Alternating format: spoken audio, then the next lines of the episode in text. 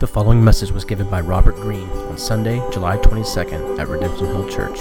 For more information about the church, visit us online at www.redemptionhill.com. Paul Maxwell is a professor of philosophy and theology at the Moody Bible Institute. And about a year and a half ago, he wrote a series of articles that were, were published on different uh, Christian outlets. And they were a series of tremendously personal and vulnerable and honest articles. And I want to read for you how the very first one started. He said this If I could only look like the guy who played, and then he said, fill in your superhero. If I could only look like the guy who played Thor or Captain America or the Black Panther or 007 or whatever your man de jour is.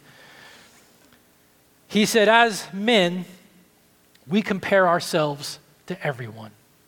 He said, we compare ourselves to every other man we see in the gym.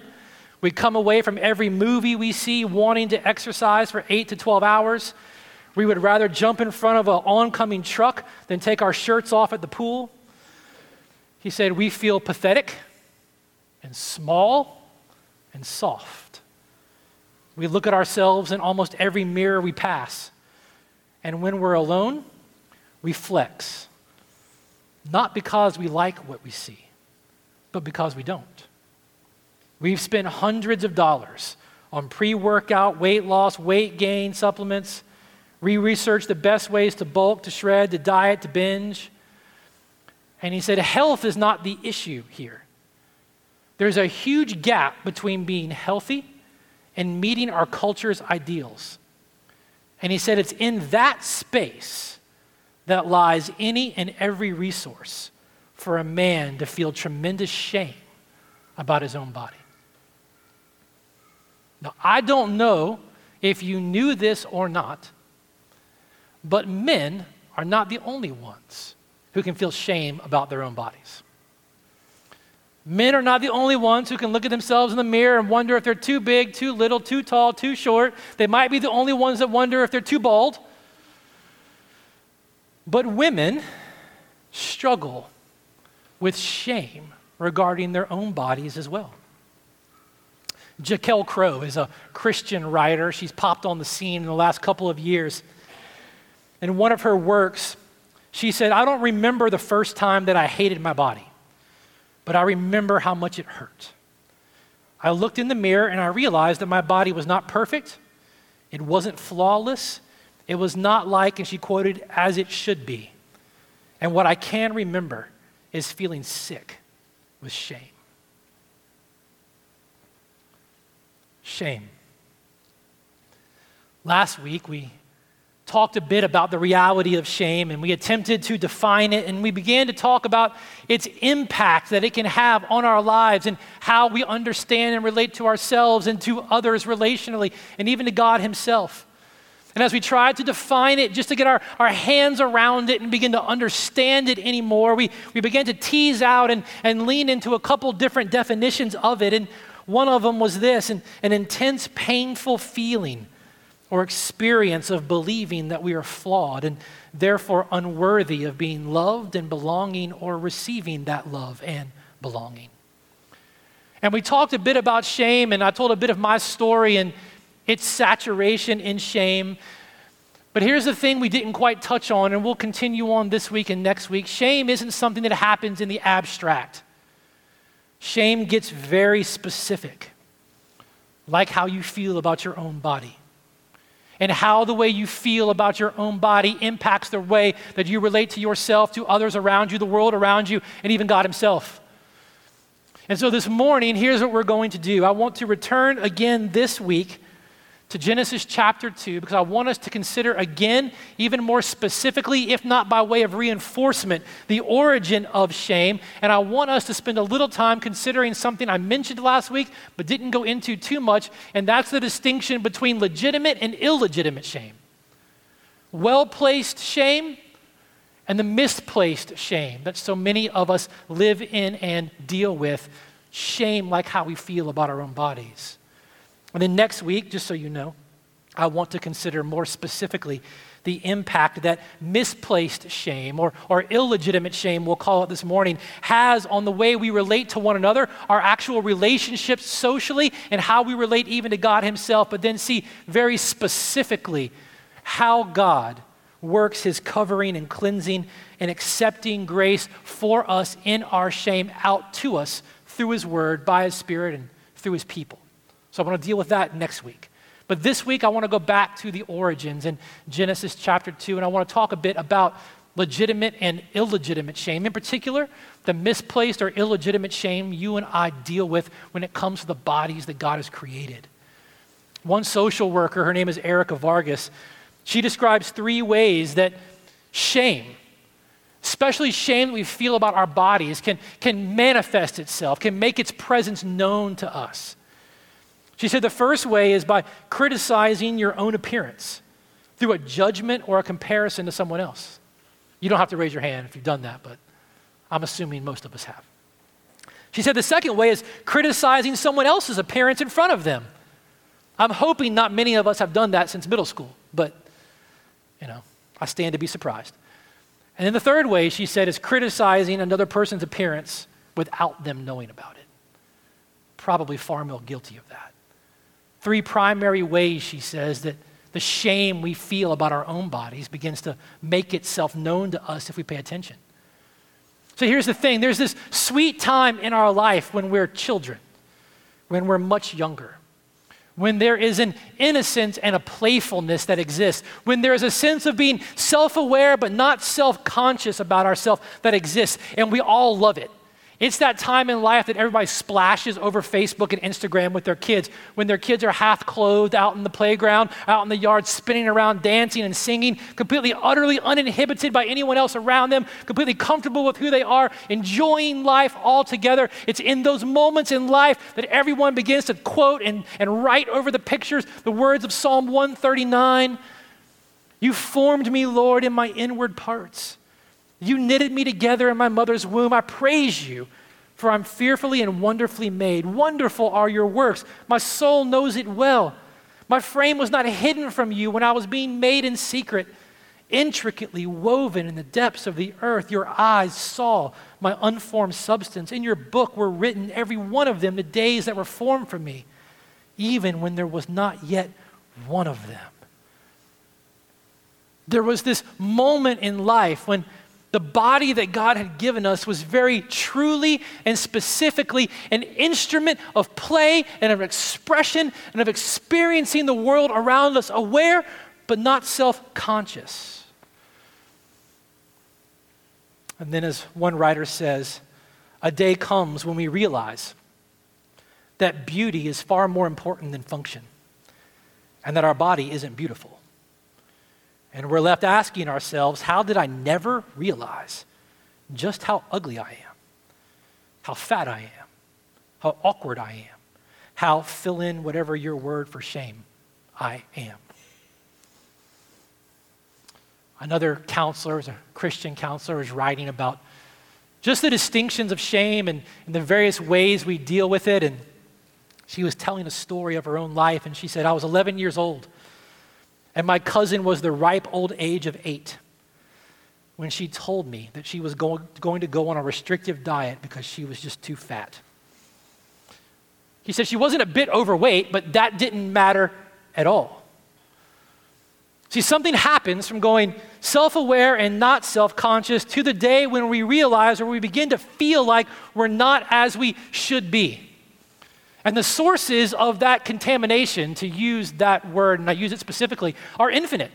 If we were to go around the room, we could ask everybody, and everybody could give us five or six different instances when they remember beginning to feel those thoughts for the very first time in their life, and there would be 10,000 different ones. Now, there would be similarities and patterns across them, but there would be so many different ways that we can't even begin to get into it. I mean, the easy target is to say we live in an absolutely image saturated world all around us, everywhere we look, from our phones to our computers to the drives in the car to the TV to everywhere, are images of what everyone says is perfect. But I don't know if you've realized it or not, but the majority of what you see with your eyes, those men and women in those pictures, they are the 1% or the half of the 1% that the world says beautiful is beautiful. and the half of the 1% still have to be photoshopped. I don't know if you've ever realized that or just had to come to grips with that. But you don't have to live in that media, Instagram, Facebook saturated world. I grew up in the 80s and 90s, and I went to high school in the early 90s, and I went to a large high school in Atlanta, right outside the city in Cobb County. Had almost 3,000 students. We were a sports high school. We had guys who played professional football, basketball, baseball, soccer, track and field in the Olympics, men and women in both track and field in the Olympics. It's a big school, a lot going on. And every single summer, do you know what they would do? They would take the football team and they would break them up by positional assignments offensive line, defensive line, secondary, all those guys. And they would do series of photographs. Now, think like strange calendar photographs. They would take these 15 to 18 year old guys, take their shirts off, put oil on them. They put bandanas around their face, cowboy hats on them. They stand like bandits in a saloon. You know, here's the defensive line coming at you. They'd have other pictures of guys, again, shirtless and jeans or shorts, oiled up with chains around their necks, sitting in a junkyard. You know, all these pictures. They would take these pictures, they would blow them up 10 by 5. And do you know what they would do with them? That's what lined our cafeteria. So imagine being a 14 to 18 year old guy or girl every single day going to lunch, surrounded by years of those pictures. That's what matters. That's what you're supposed to look like. Those are the things that get the attention. No one ever said that. Thousands of lunches, unspoken pictures, and reminders of what perfect was supposed to be, what acceptable was supposed to be, what important was supposed to be patterns of the way in the house you think about and talk about eating and exercise and diet, unspoken things that kids pick up on through the years. Countless conversations that might happen between mom and dad about the way they feel about their own bodies, shaping for kids for decades how they think about their own, what they're supposed to think. Counselors are writing right now, and they've been doing it for a little while, about what they call the, the generation of plastic surgery. You can watch the news and know that kids as young as 12 and 13 are getting plastic surgery right now, but that's not what they're talking about. As, as much as they are dealing with this same issue and going that route, what the counselors are talking about are about a generation of kids that they would put right now at about 35 and below who grew up in the homes of parents, male and female, who both pursued plastic surgery. And the kids grew up, and in their adolescence, their noses weren't quite the same as mom and dad, their chins weren't the same as mom and dad, their bodies didn't form like mom and dad's, and they can't figure out why and they feel like they're not as pretty or as handsome or as acceptable as mom and dad. And then maybe they realize from mom and dad why that is, and now what's their answer to the way they feel? You're not good enough, you're not pretty enough, you're not acceptable enough, your body isn't right unless you go do this. The sources of this contamination that take this shift from self aware but not self conscious to the place where our body is bad it's infinite. But what I want you to see, even by way of reminder for those that were here last week, is that the root goes much, much deeper than Instagram or cafeteria pictures or conversations in the house. The root goes much, much deeper. So if you've got your Bibles, Genesis chapter 2, just to go back and remind us of what we looked at last week, what we talked about, and a couple of very specific things with regards to shame here and even how it, how it plays itself out of what we're talking about. Genesis chapter 2, starting in verse 25 through chapter 3, verse 9. I won't read the whole thing for us right now for, for time, but we did it last week, and I'll, I'll come in and out of it this morning. But Genesis chapter 2, verse 25, if we start the journey there, in some sense, you kind of get the, the news headline or the Facebook timeline headline of what God says about Adam, about Eve, and about creation. This is the headline of the news feed in creation. What God had made, man and woman. They were naked and what? We talked about it last week. They were unashamed, right? In fact, if you were to go back just one chapter to Genesis chapter 1, verse 31, Moses gives us this summary of God's declaration over all that he had made, all that he had spoken into existence, all that had overflowed out of the mercy and the wisdom and the love of God he had spoken into existence. He looked at all of it, including Adam and Eve, physically. And what did he say? chapter 1, verse 31. That was very good. Very good. And they were with God and one another, naked, exposed, and unashamed. See, I didn't say it specifically last week, and I want you to catch it this week. Shame is not what God intended for humanity. In fact, shame, quite literally, is the opposite of what God intended for humanity. David sums it up well for us again, Psalm 8. You don't have to turn there. He, he's again writing and out of an outpour of his heart, a song of praise that he's writing and he says that God created man and woman, and we know from Moses and Genesis, he created them very good. And David said that God crowned them with glory and honor. The intention of God for the crown of his creation, for the height of his creation, was glory and honor. Very good, exposed, vulnerable, present and not ashamed. That is what we were made for. Shame comes into the story, and shame is subhuman. We were made for glory and honor.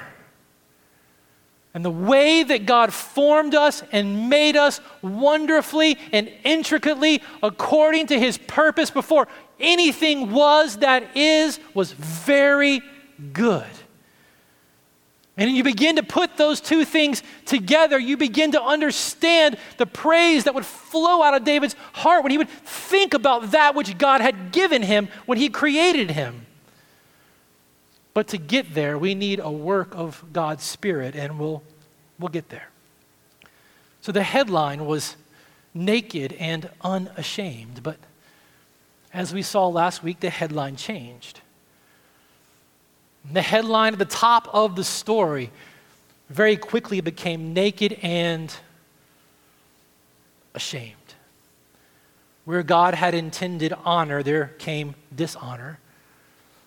Where God had intended glory, there came pain. So, what happened? What happened? Sin right. If you were with us last week, you may remember that Adam and Eve, they, they listened to the narrative of the serpent who lied and distorted God's good word to them. He twisted for them what God had said and the reality of God's judgment towards sin.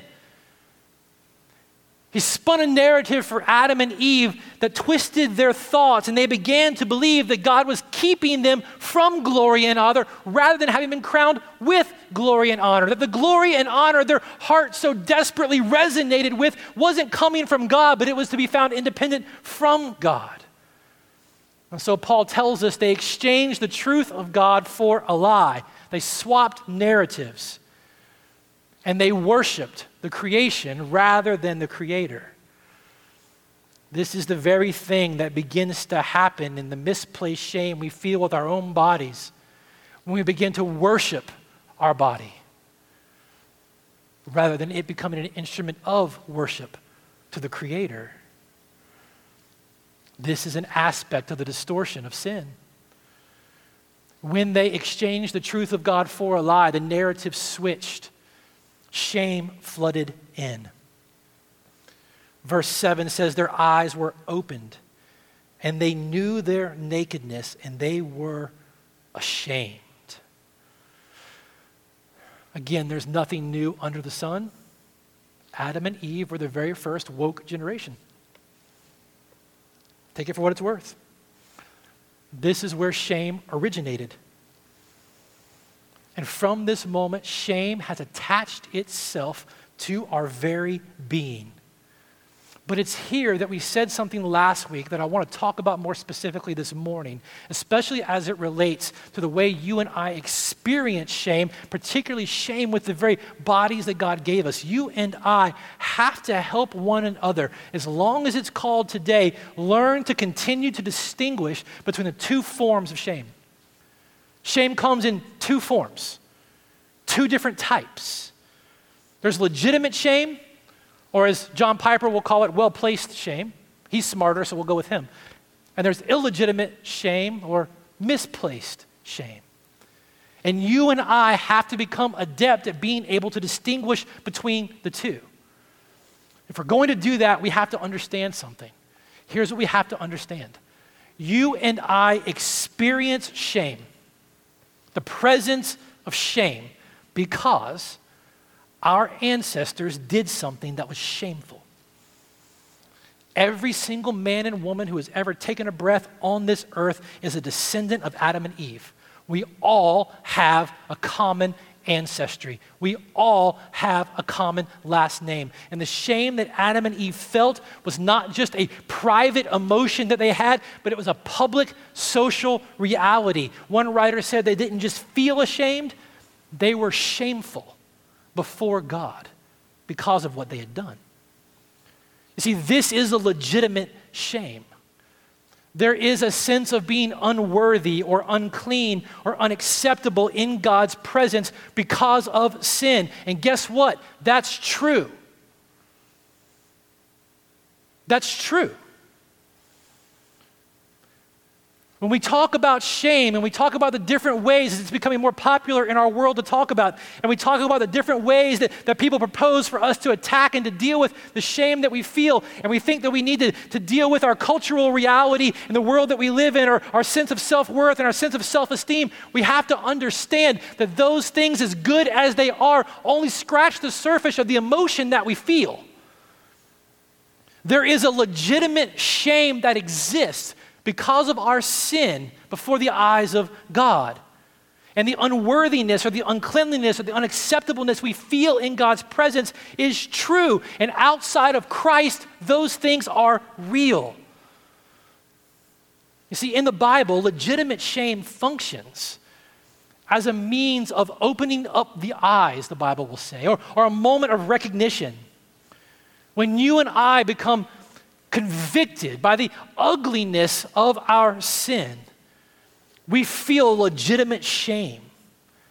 The Bible will talk about this kind of shame as being spiritually significant. And a lot of times throughout the Bible, Paul in particular will warn those who are living or acting without shame. But this legitimate shame, it always has a point of reference to that which is sinful in God's eyes. That's the distinction with legitimate shame. Paul will say to the church in Rome, when you were slaves of sin, what fruit were you getting at that time from the things of which you are now, what do you think he says? Ashamed. The sin that characterized your life, that you were enslaved to, when you look back on it in the grace of God, you realize that there is a legitimate shame that was attached to those things because of their inherent sinfulness. Again, we'll let, we'll let Piper talk. He's so much smarter. Piper said, well placed shame can be a very healthy and redemptive thing. Paul said to the Thessalonians, if anyone does not obey what we say in this letter, take note of that person, have nothing to do with him, that he may be, what do you think he says? Ashamed. Piper says that this means that shame is a proper and redemptive step in conversion and even in a believer's repentance from a season of spiritual coldness and sin. Shame is not something to be avoided at all costs. He said there is a place for it in God's good dealings with his people. So, shame can be a very legitimate, Holy Spirit wrought source of conviction. But there's two forms illegitimate or misplaced shame can be a weapon of tremendous destruction. So, if legitimate shame is best identified and characterized by that which is sinful in the eyes of God, that which transgresses, the Bible says, His glory, what, helps us begin to, to differentiate this legitimate from this illegitimate shame? Well, one way we begin to differentiate this legitimate and illegitimate shames is its aspect of focus. So, even a legitimate shame that, that draws us into feeling the reality of our sin before a holy God, that shame that lingers too long, That shame, like we talked about last week, where we understand, we believe, and we take the, by faith the reality of God dying in our place for our sin, for our guilt, and for our forgiveness, but underestimating that grace to cleanse us of that shame. And the shame of that thing sticks around too long. And the scar tissue begins to grow. That scar tissue produces a misplaced shame that we did not allow the gospel to deal with. Misplaced shame as opposed to legitimate shame. It can come from things that you are accused of doing that you didn't do, things that have been said inaccurately about you, things that have been done sinfully to you, and most specifically with regard to what I was talking about earlier with the shame, the misplaced shame that you and I wrestle with with regards to the bodies that God has given us. Illegitimate shame is shame that you and I feel for something that is intended to glorify God. You'll find that referred to in the Bible often in relation to the gospel itself.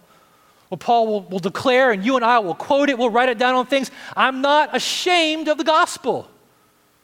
Why? Because it was intended to glorify the grace of God and the person of God and the work of God.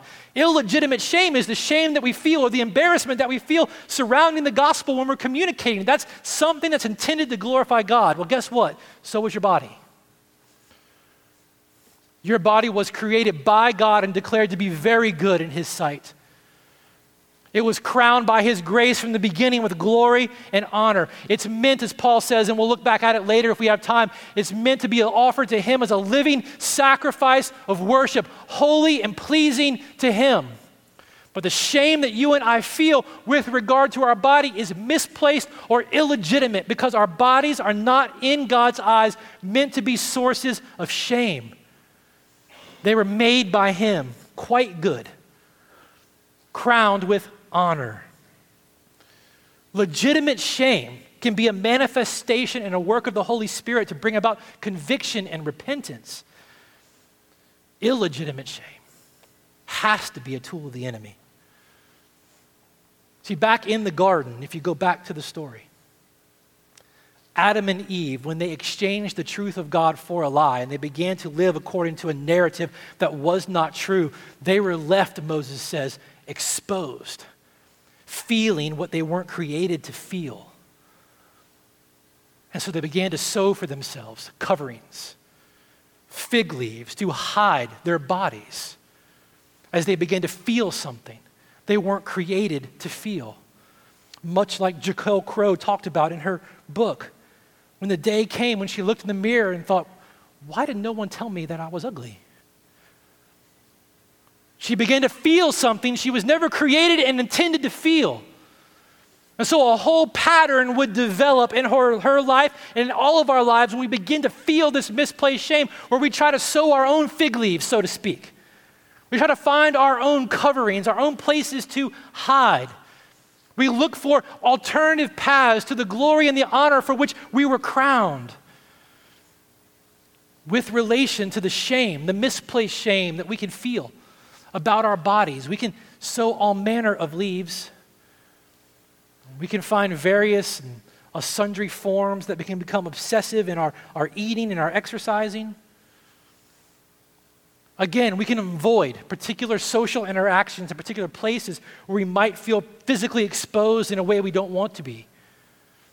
Just like Paul was talking about in that first article I read to you, where he's like, I'm not going to go to the pool and take my shirt off. I'm going to avoid anything like that that I have to deal with. This misplaced shame that we take on about the bodies that God has given us, it can become a barrier with husbands and wives and the intimacy that God has given husbands and wives. That which is to be received, which is to be cherished, which is to be honored, which is to be shared. All of a sudden, the light's got to stay off. Everything's got to stay covered. Don't look at me. We have 10,000 different ways that when we feel what we weren't intended to feel, especially in relation to the bodies that God has given us, and the shame sets in, that we try to sew up our own leaves. And guess what? Let's just be really honest. For a moment, they make things feel better. Right? I'm going to step away from the Bible over here because I'm going to say something here that I'm going to read into something. But God can correct me and strike it from your ears. I have to believe that in the time between when Adam and Eve realized that they were naked and the shame set in, and that natural impulse that we have to hide whenever we deal with shame, when that set in and they sewed those fig leaves, in the time between those fig leaves and when God came looking for them in the garden, that time in between, they had to feel a little bit better. They had to feel like, at least for the moment, at least for right then, that thing they didn't want to feel, that thing they hadn't realized, that thing they didn't want the other to see, it had to be okay at least for a moment. And all the different things that we do, they feel okay for a moment. And don't get me wrong, healthy eating, healthy exercise, healthy patterns, all great aspects of stewardship of the body and the time that God has given us. I love those things. They're not wrong in themselves, but misplaced or illegitimate shame with regard to the body that God has given us and our attempt to cover up and to deal with that shame can lead to all manner of things that become disordered. That which is naturally healthy stewardship can become very disordered. Budgets can get blown on unnecessary procedures and things. Isolation can creep in between people and in relationships. Social interactions can be avoided. Guess what? For a moment, you'll feel better.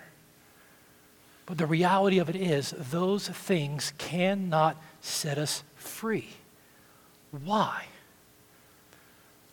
Because the problem at hand isn't a cultural one.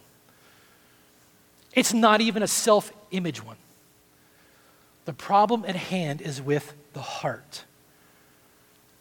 And what we need is rescue.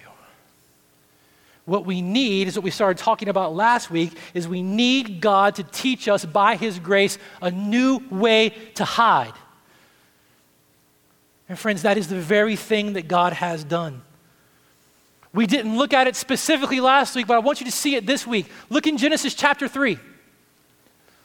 I told you last week that you could say that the majority of the redemptive story in the Bible is written from this reality of shame and this restoration of shame. I want you to see from the very beginning, from the moment the narrative changes and they realize something about themselves and shame sets in, I want you to see that from the jump, right there, you get a glimpse of how God, in His grace and in His wisdom, is going to provide a way of freedom, cleansing, and covering for His people and their legitimate and illegitimate shame.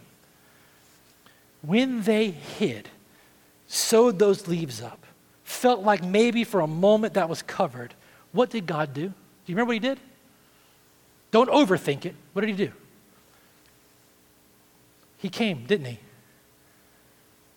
When they exchanged the truth for a lie, began to live by a different narrative, began to cover themselves up from one another, they hid in a tree. Why? Because God came looking for them. In their sin, God pursued them. God initiated with them. They went to a double hiding between the leaves and behind a tree, but God came for them. When he found them, he knew where they were. We all, never mind, that's another story. When he found them, he dealt with the reality of their sin. In his holiness, he addressed their sin. As a consequence for their sin, God set them out, Genesis chapter 3, of the garden that place where he had dwelled with them, walked with them, communed with them, that place where they knew what it was like to be in his presence, naked, unashamed, vulnerable, honest, and all that was right and true and good and beautiful. God, in a consequence for their sin, set them outside of that presence. And you know, remember what he did? Little detail, it'll come back in a minute. At the entrance to the garden, what did he put? He put two cherubim with flaming swords. So they couldn't get back to that place. Before he did, he did something else. Genesis chapter 3, verse 21. The Lord God made for Adam and for his wife garments of skins and clothed them. God did from the very beginning for them what they couldn't do for themselves. Right there at the jump, when shame enters, God gives us a glimpse of how He is going to cover our shame with a sacrifice that He appoints. That there is going to be a new way to hide, a new way to be covered, a new way to be right in front of Him, and He's going to make it possible. And the story plays out from there, and you see the very thing that He was pointing to in the beginning find its fulfillment in a different garden with a different man revolving around another tree. And in the Garden of Gethsemane, Jesus, the very Son of God, who had exchanged a glory and an honor that was only rightfully due to him, and taken on human flesh and come to this earth. He had laid aside the glory and the honor that he deserved. And in that garden, on the night that he would be betrayed and go to the cross, he faced another narrative, another path to the glory and the honor that he had laid aside. If there's any other way than this tree, and in that garden, that man, with regards to that tree, resisted the temptation of another narrative and another way. And in that garden on that night, that man, with regard to that tree, entrusted himself fully and completely to the will of his Father. And later on that night, he would go and he would lay himself down on that tree where he would be crucified, naked and utterly ashamed before the eyes of an entire watching world. Friends, this was the point of last week. We don't have a Jesus who simply died for our guilt and our sin. We don't have a Jesus who simply conquered death and the devil. Yes, and amen to all of that. But we have a Jesus who has entered into the deepest experience of our shame and nakedness. Friends, this, if you've been here before, you've heard us say it, this is what particularly made the cross so offensive to nearly every culture it ever was used in. When someone would be crucified, they wouldn't always be nailed. Sometimes their hands or their feet would be tied. But every single time, the chief aspect of a crucifixion would be that that person would be stripped utterly naked and humiliated and ashamed in front of everyone else watching. And when Jesus was stripped naked and nailed to that cross, and that cross was lifted up, he wasn't just naked and full of shame in front of the eyes of his tormentors. I think that's how I've always thought about it. I think when I think about it in my mind and I tell the story in my mind or I hear the story, I think about the Roman guards, the centurions, I think about those that are right there and Jesus being lifted up. But Jesus was stripped of all dignity, all humanity, and experienced the nakedness that we so desperately try to cover, the shame that we so desperately try to cover up from. He was lifted up for everyone to see, including his own mom when he was crucified on the cross in our place for our sin. Friends, you have a Savior who knows the depth of your shame, who is acquainted with the shame of your nakedness. In fact, the early church, you, you probably heard it, they, not this part, but the early church will often refer to Jesus as Christus Victor. Yes and amen. Christ the victorious one over Satan, sin, and death.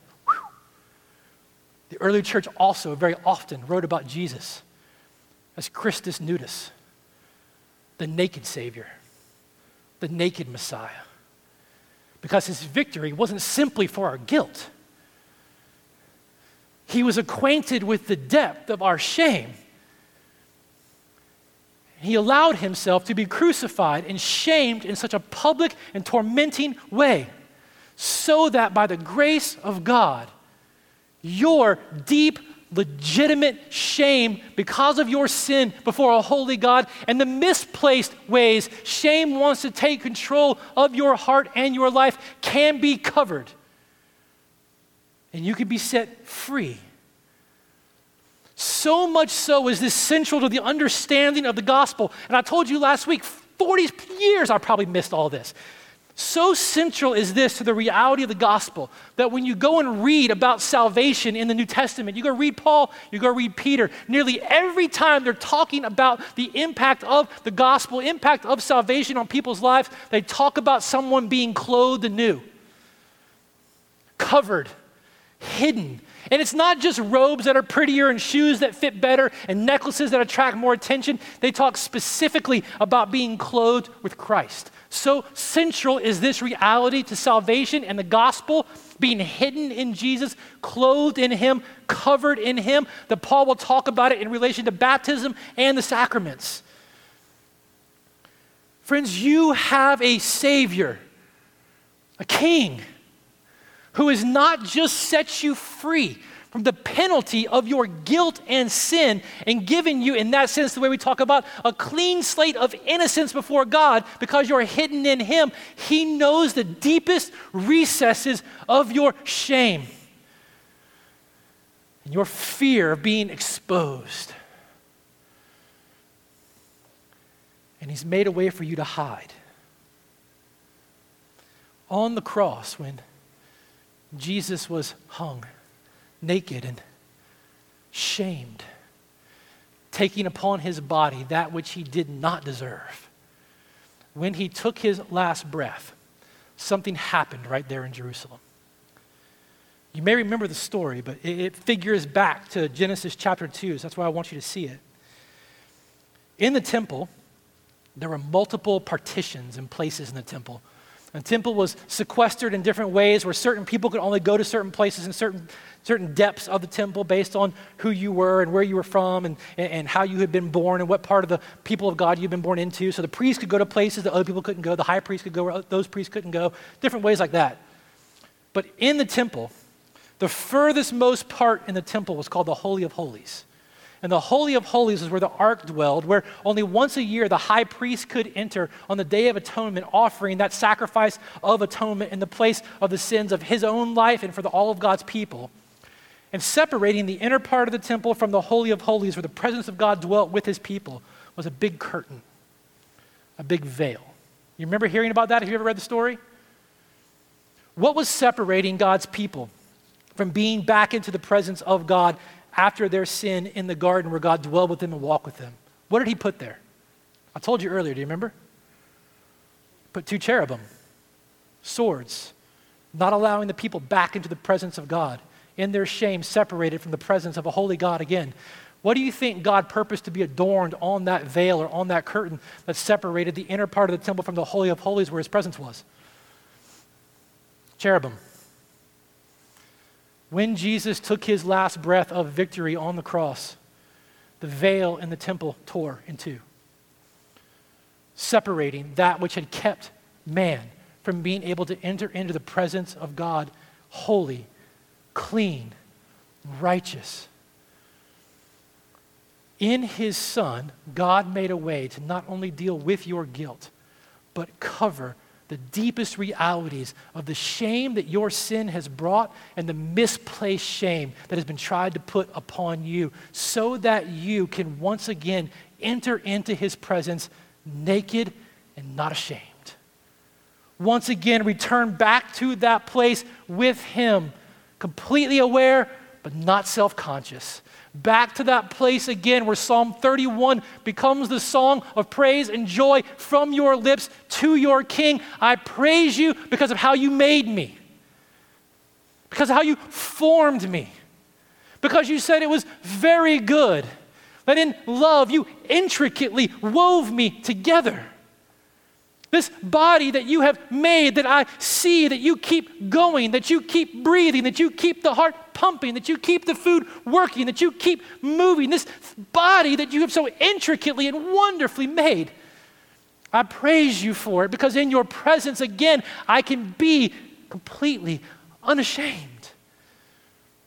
Because you gave me a new way to hide and a new place to hide I'm not having to come up with my own ways anymore. I'm not having to figure out my own paths anymore, my own leaves anymore. You've given me what I could not give myself.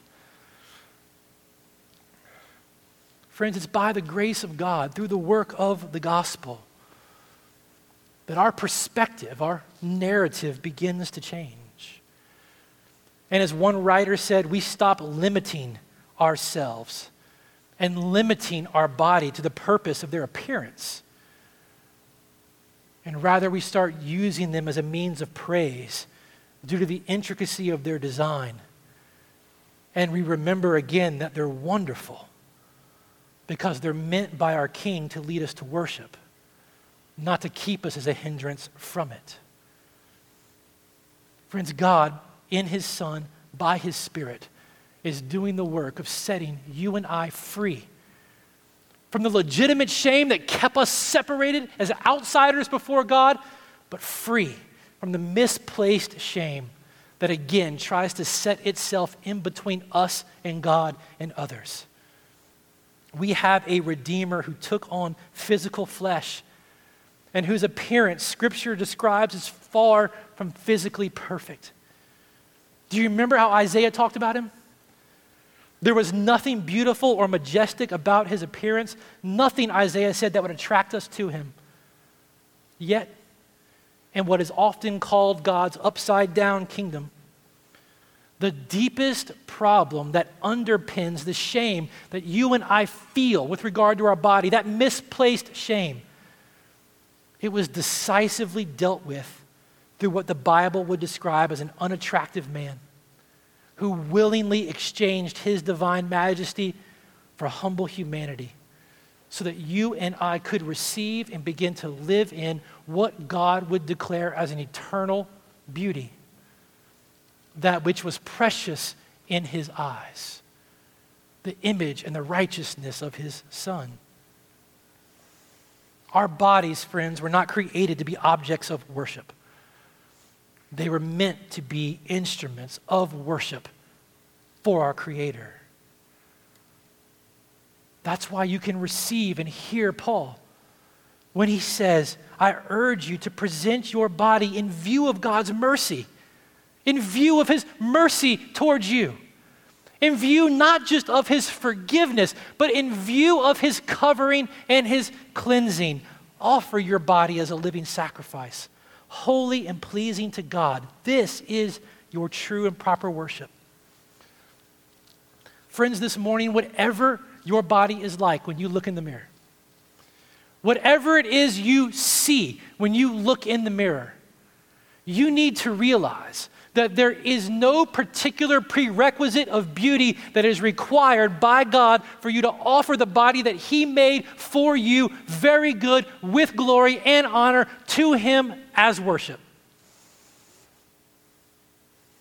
You are fearfully, wonderfully made.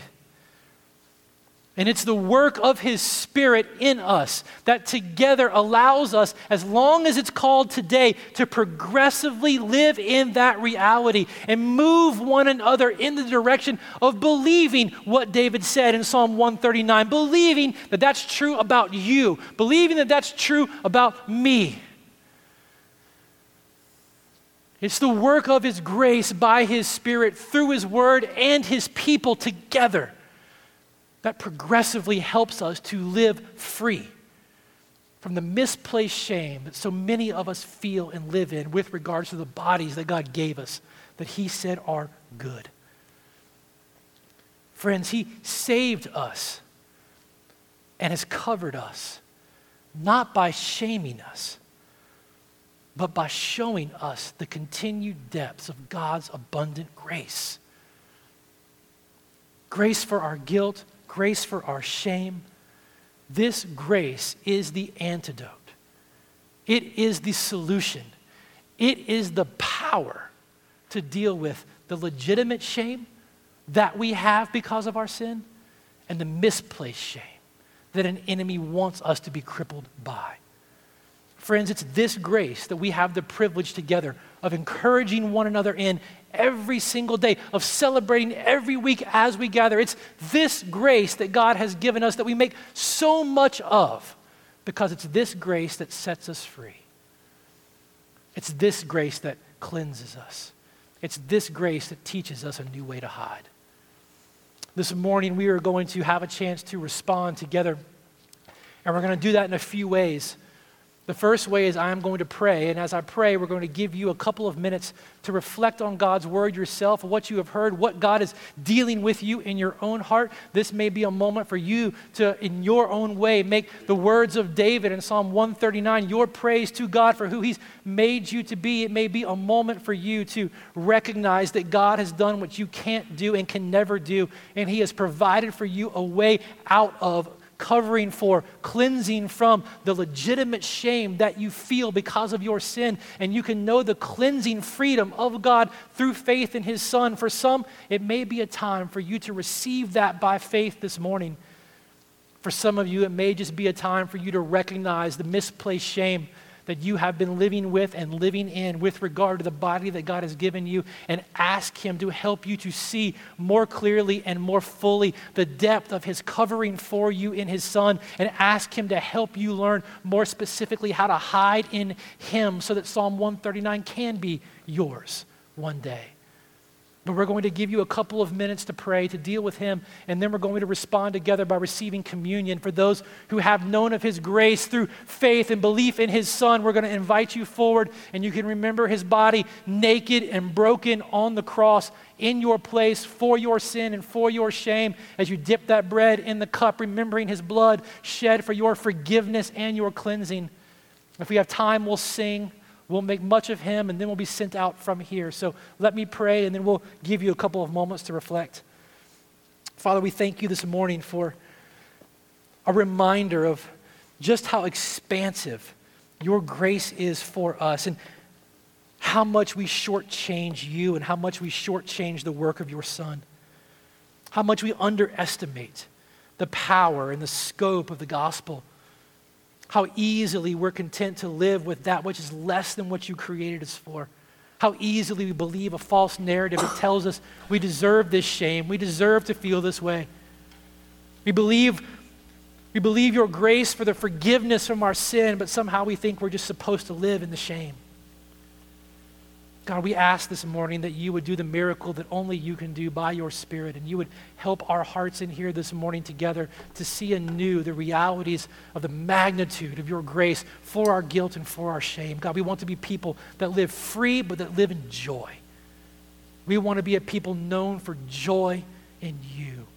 And for that to be a reality, we need a work of your Spirit in our hearts with regard to the shame that holds us back. So, God, we ask that you would do that in Jesus' name. Amen. You've been listening to a message by Robert Greene given at Redemption Hill Church in Richmond, Virginia. For more information on the church and to hear other messages, please visit us online at www.redemptionhill.com.